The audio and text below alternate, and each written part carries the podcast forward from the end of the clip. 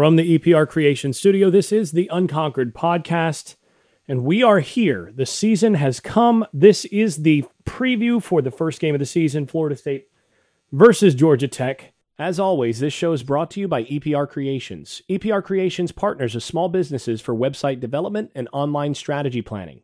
If you have any need for an improved internet presence or just want to improve your marketing, call EPR Creations or send them an email. Let them know you heard about them from the Unconquered Podcast. You'll be glad you did. Information's in the show notes. Georgia Tech is an interesting team this year coming in. They this is year 2, but really in a lot of ways you have to count the first year as year 0 eh, when you're transitioning from a flexbone. But this is year 2 of that transition from Paul Paul Johnson's flexbone program to Geoff Collins who has brought a more modern offensive style, although the flexbone in a lot of ways does a lot of the same sorts of things that modern uh, spread option offenses do. But it's still a really, really big rebuilding task because you really just have to flip the roster. There's so many things that have to change when you've decided that you're going to throw the football a little bit more and when you're using a different set of blocking schemes as your core up front. The you're you're you have to change a bunch on the line of scrimmage and then you have to actually recruit wide receivers and quarterbacks that are completely different than what you what you go for on the flexbone side. Obviously, everybody knows that. But the other thing that a lot of people don't realize about where Georgia Tech was when Paul Johnson finally retired is they were they they had gotten really bad on defense. And really it boiled down to Georgia Tech just not being able to recruit the athletes in the final years of Paul Johnson's tenure there. And they were just outmanned athletically on the football field on the defensive side of the ball. They got small up front they didn't have a ton at linebacker. They didn't have a bunch of uh, of corners to be proud of, and it was just one of those things where people underestimate. Everybody knows that that the transition offensively from flexbone from the flexbone is going to be a big one. But a lot of people underestimate how how much that affects your defense when you're recruiting defensive players who know that let's say you're a cornerback and you want to you want to develop as well as possible. You're a top end corner. Why would you want to go to a flexbone team where you're not going to defend the pass all that much in practice? Essentially, during camp, during all that stuff, you're not pre- you're not preparing in ways that are going to maximize how how good you can get.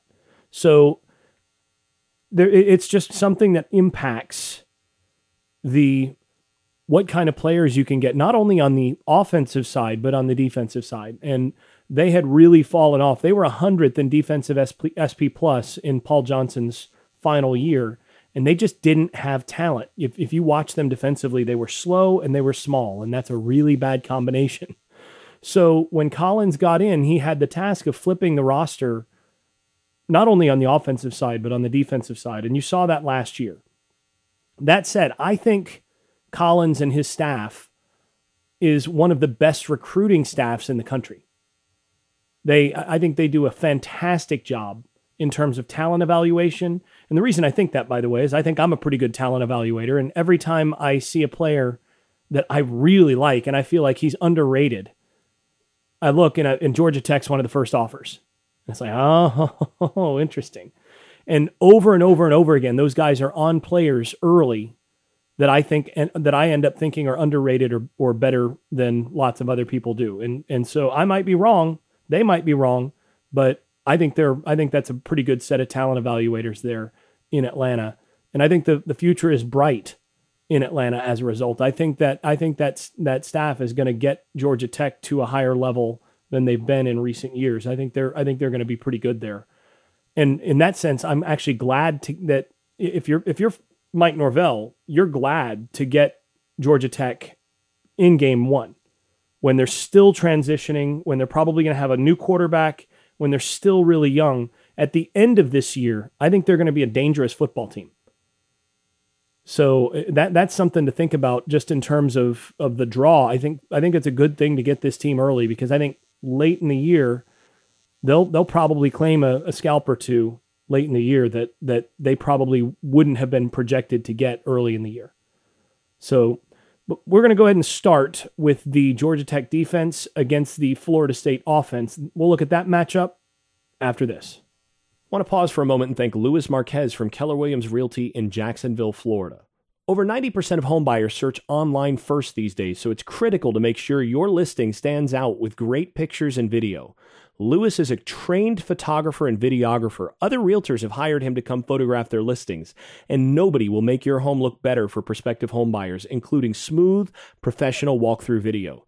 And if you're in the market to buy a home in the greater Jacksonville area, no one will outwork Lewis. He was a manager at the Pickup Publix on Ocala and Tallahassee, so you know he works hard and understands customer service. He'll help you find the right house and make sure every step goes smoothly through closing. Information in the show notes. Let them know you heard about them from the Unconquered podcast. So, Georgia Tech last year was one of the youngest defenses in the country. They played 16 freshmen and sophomores over 100 snaps last year. They were almost impossibly young on defense. And the results were kind of what you'd expect in that regard, in that they weren't very good because they just, I mean, very young on defense. But here's the thing they were they did actually improve from the year before. They went from 100th in defensive SP plus to 71st despite that roster turnover, despite playing all those young players. And that means that they're to get better this year. They should be better defensively this year than they were last year, just by virtue of those freshmen becoming sophomores and those sophomores becoming juniors. So they were really bad defensively last year, even worse than what we saw from Florida State, a good bit worse. But there's there's there's reason to believe that they're going to be another say 15 to 20% better this year than they were last year. So in, if the same number of teams were playing, you'd be looking at that 71st just on just by virtue of of players getting older, you'd be looking at that 71st probably moving closer to 55th or so. Just by virtue of that.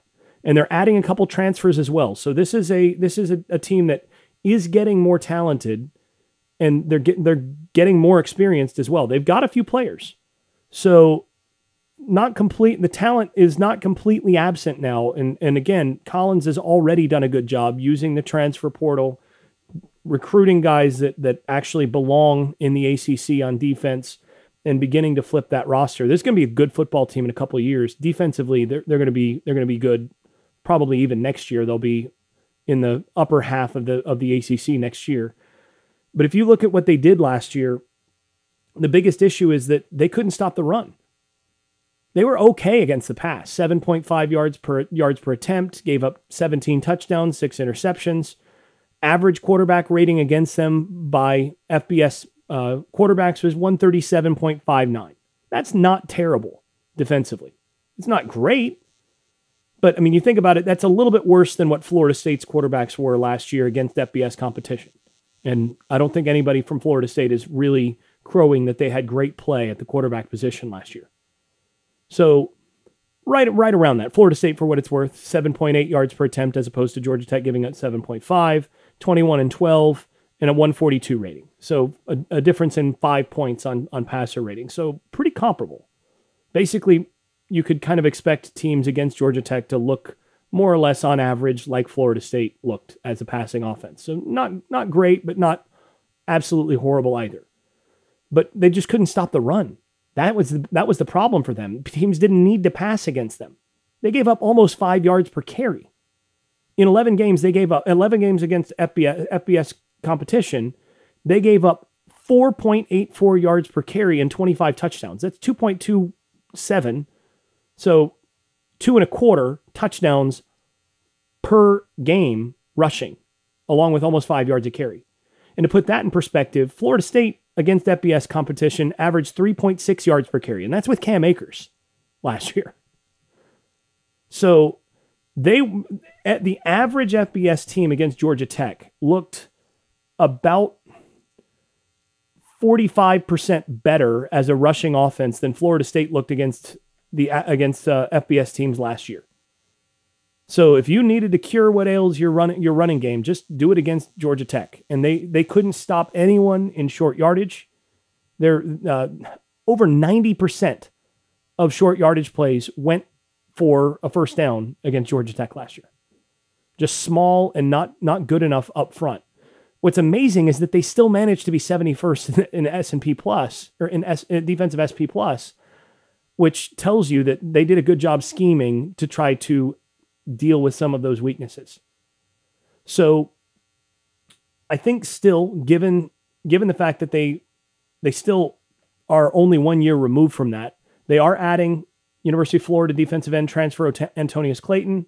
They're adding another couple defensive defensive tackles that are that are that are not bad. But overall, and, and Derrik Allen, also a Notre, Notre Dame safety transfer, and they run a 4 2 5. So th- they're going to be able to put three quality safeties on the field. I, I liked Allen a good bit coming out of high school. And uh, Juanyeh Thomas is, I think, one of the best safeties in the country. So you're looking at a quality secondary. I also liked corner Tre Swilling, who's a, a legacy there, uh, Pat Swilling's son, the longtime NFL linebacker. Uh, they, they are they are good in the secondary. And so, you know, all told, what this amounts to, in my view, if you're Florida State, is you know that you've got a weak defensive line going up against your questionable offensive line. And you got to ask the ask the question on the edge, how much difference does Clayton make? Can my offensive tackles block him? Because at the defensive tackle position, even with the guys that they're that they're adding, I'm not super impressed. They're going to be better, but it's not going to be is not going to be great. So if if you feel like you can block those ends at all, you feel really good. Either way, you feel like you're going to have a pretty good edge on the offensive interior and that you'll be able to control those defensive tackles. So essentially what you have is a is a bad offensive line against a or maybe average, maybe, maybe, we'll see. But a question mark of an offensive line against a question mark of a defensive line and then a pretty good one, you know, top half of the ACC secondary with three really good safeties against James Blackman and the, and the Florida State passing offense. To me, that makes this it makes it very obvious what you should expect on the offensive side of the ball. And and having watched and broken down for for the Patreon page uh, what Norvell did against Ole Miss, I think we've got a pretty good sense of what Norvell is likely to do in this game. And I, I think what we'll see is a pretty conservative approach come out with some exploratory jabs, see how his guys respond, and just make sure that he doesn't put James Blackman or the, or the offense in a position where they're likely to lose the football game. This is very much an, a, a game where you don't tell your players this, but basically you call this game not to lose as a as a, as a as an offensive on the offensive side b- based on the matchups because you should be able to run the football on this defense, run your base RPOs and some screens and things like that, and then set up a few downfield shots. We'll see. We'll see how that works. But I think that's what we're going to see.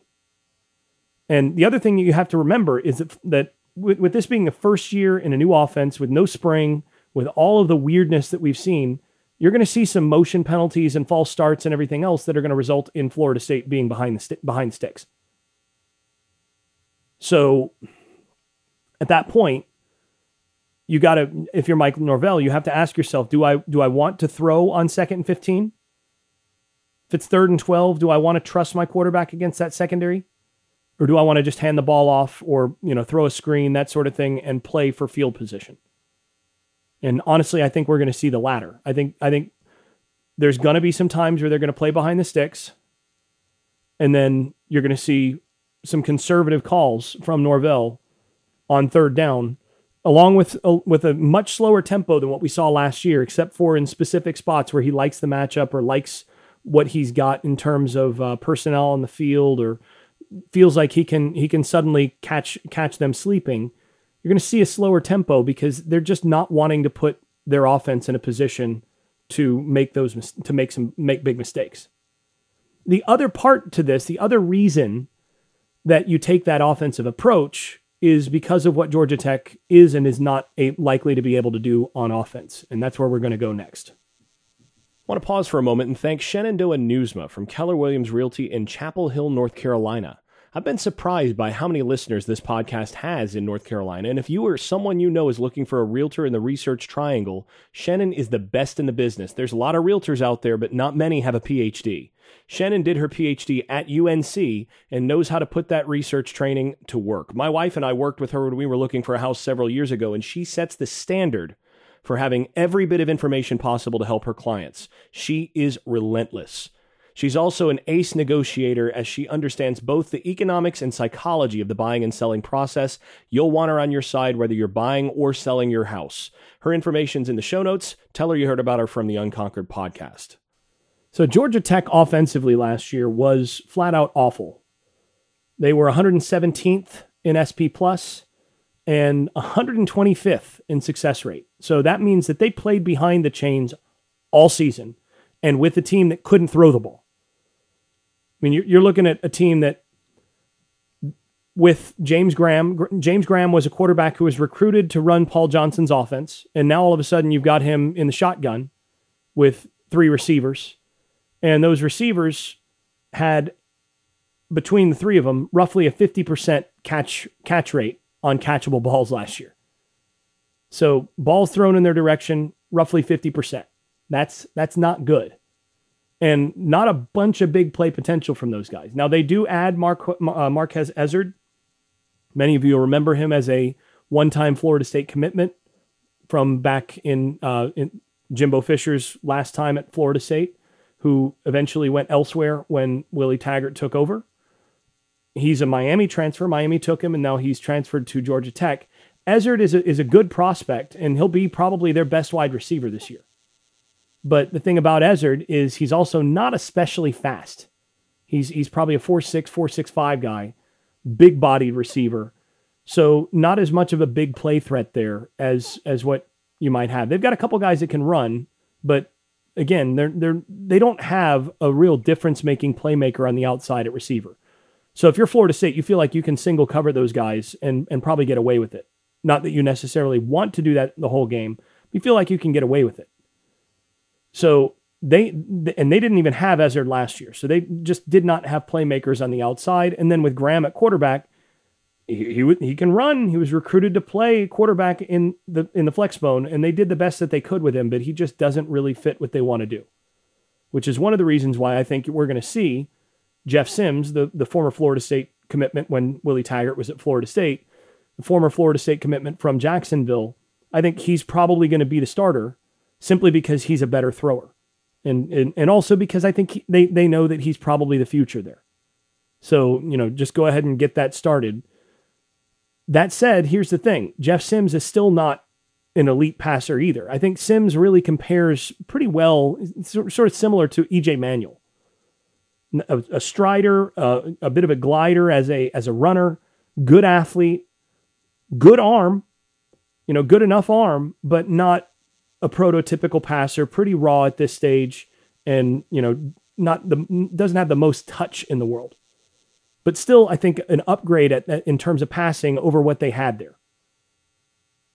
Now, the other thing is that last year they had eight freshmen or sophomores play on the offensive line. Eight guys saw meaningful reps on the offensive line last year who were freshmen or sophomores. So they're going to get better at offensive line as well. And they're going to need to because they averaged below four yards per carry last year 3.97 yards per carry against FBS teams. And that's despite having good backs. This is probably the third best running back crew in the ACC. Partly, and I say that partly because I think Jahmyr Gibbs was the top back in the country coming out of high school last year. I mean, you're talking about a guy that's Dalvin Cookish that kind of that kind of wheels, that kind of acceleration. A, a, guy that you know I was really hoping that Florida State would actually be able to land because in Norvell's offense, he would have he would have probably been he would along with with Corbin he would have been the starter at Florida State. He would have been he would have split time and been one of the two guys that gets the most carries at Florida State and probably would have would have led Florida State in rushing as a result. Because you're talking about a guy that is explosive. And Jordan Mason averaged 5.2 yards per carry last year. Good back. Over 200 pounds. He's going to get get the yards that he earns. But Gibbs is going to be a guy that he's going to be the difference there. He's going to be, you know, potential All American there before too long. And that's one of the reasons why I think it's good to get Georgia Tech now. Get Georgia Tech while Sims and Gibbs are not established yet. And before those guys have really taken over on offense there, because Gibbs changes things in terms of their big playability. But if he but but if he hasn't had spring, still learning some things, not maybe not quite ready. I mean, you remember it took Dalvin Cook a little while at Florida State. So you know, there's going to be some mistakes. You can maybe take advantage of some of those, maybe puts the ball on the ground. These sorts of things happen with a young back. Good to get him now, but after midseason, those two guys are probably going to be starting to find their feet a little bit. So good to get him now. And I think with Florida State, what you're going to basically do is you want Georgia Tech to beat you throwing. You want to force them to throw the football. You want to stop the run in college football these days, you want to stop the pass generally, but in this game, stop the run, force them to uh, to throw the football to beat you. But you you don't want to give them some give them deep shots that sort of thing too much. So you you play you know aggressive up front, some eight man line of scrimmage that sort of thing, but play over the top with your with your corners. Make them execute underneath. Make them matriculate the ball down the field throwing 10, 12 yard passes. See if they can execute those. Because last year they sure couldn't. So that's what you do if you're Florida State defensively. Use your physicality inside to shut the run down inside out, and then force them to beat you on the short to intermediate passing game, particularly in the intermediate zones. And I think if you do that, they're going to have a very hard time driving the ball down the field on, on, a, on a regular basis. I just don't think you're going to see Georgia Tech with a lot of long drives. And you think about it, last year they averaged 4.67 yards per play, which is not good. I mean, generally, if you if you're a defense and you give up 4.5 yards per play, you feel like you've done real work. I think this this game against Florida State, you're going to see pretty similar yards per play output. About four four point three is what I'm projecting there on uh, for for them to get defensively. But again, that's kind of a guess. That's a total guess at this point, based on roster strength and everything else. We haven't seen enough from either team to really be sure. But given that, given those two matchups, given that you don't think that their offense is going to be able to drive the field against your defense, given that they don't have a bunch of big play threats, but you you can try to take what they do have away and force them to execute in the shorter stuff, and they're going to have a harder time with that. So if you basically take away the interior run, take away the the deep throw, everything else that that, that they're able to do is just going to be basically trying to move the ball down the field slowly, and that's going to require a level ex- uh, of execution out of that offense that I don't think they're going to really be able to do well. So going back then to thinking about what you do offensively. That explains why when you come in, not only based on what what the offensive defensive matchup is, but based on how your defense matches up against their offense. When you come in as a as a head coach, you say, "You know what? I want to run the football in this game.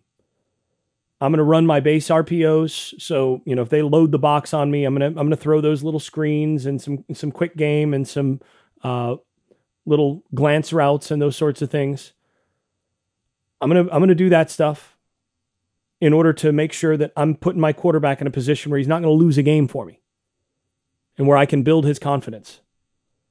And then you set up a few downfield shots. This is a game where I think Norvell's reputation of if he gets around midfield for the you know plus 45 so once he crosses over into enemy territory look out for the play action shot play look out for the kind of shot play where you see a quarterback roll one direction or the other, and then you see, say, a post on one side and a climb or a you know deep crossing route coming from the other side, and quarterback takes his pick of whichever one comes open. That's the sort of thing you're going to see. But as soon as they cross into enemy territory, that's what you're going to see. It's a couple of those. So you'll see some downfield shots once they get into plus territory. Go ahead and try to try to get into a situation where you know you're gonna you're gonna score a touchdown and you can get a cheap one maybe as opposed to uh, you know settling for field goals that sort of thing get it while you still have the opportunity to stretch the field but given that you're going to expect motion penalties and false starts from both sides you're going to see teams playing from behind the sticks and all of that i think this is going to be an ugly game and what you're doing if you're norvell is you say you know what we can win an ugly game if we play to our defense and special teams which should be better than their units just let the offense not lose this game for us, we can we can come out of here just fine. And I think Norvell's going to be one of those guys that's going to be willing to to win that way. And again, as you come into this, you've got to expect that there's going to be some sloppy tackling, There's going to be sloppy execution on both sides on offense, and this is going to be an uneven game overall. But again, the team that is better on the line of scrimmage and better at quarterback is generally going to win games. And I think Florida State is actually at an advantage on both sides of the line of scrimmage. Tackles probably aren't at a big advantage, but I think Florida State's actually going to be better on the interior of the offensive of their offensive line than Georgia Tech is at defensive tackle, believe it or not. So I think Florida State will be able to block them. I don't think they're going to have a, a great time blocking Florida State, although they do have one guard who's very, very good. But I think they're going to have a hard time blocking Florida State. And I think that's going to lead to a, a game of defense and field position and running the football, a lot of running the football in this game. The spread is 12 and a half. Florida State favored by 12 and a half with the uh, with the over under of 54 and a half. I think the under is what I would play here if I were going to play anything. And, and I think the spread is pretty close. I, am going to go with Florida State 27 17.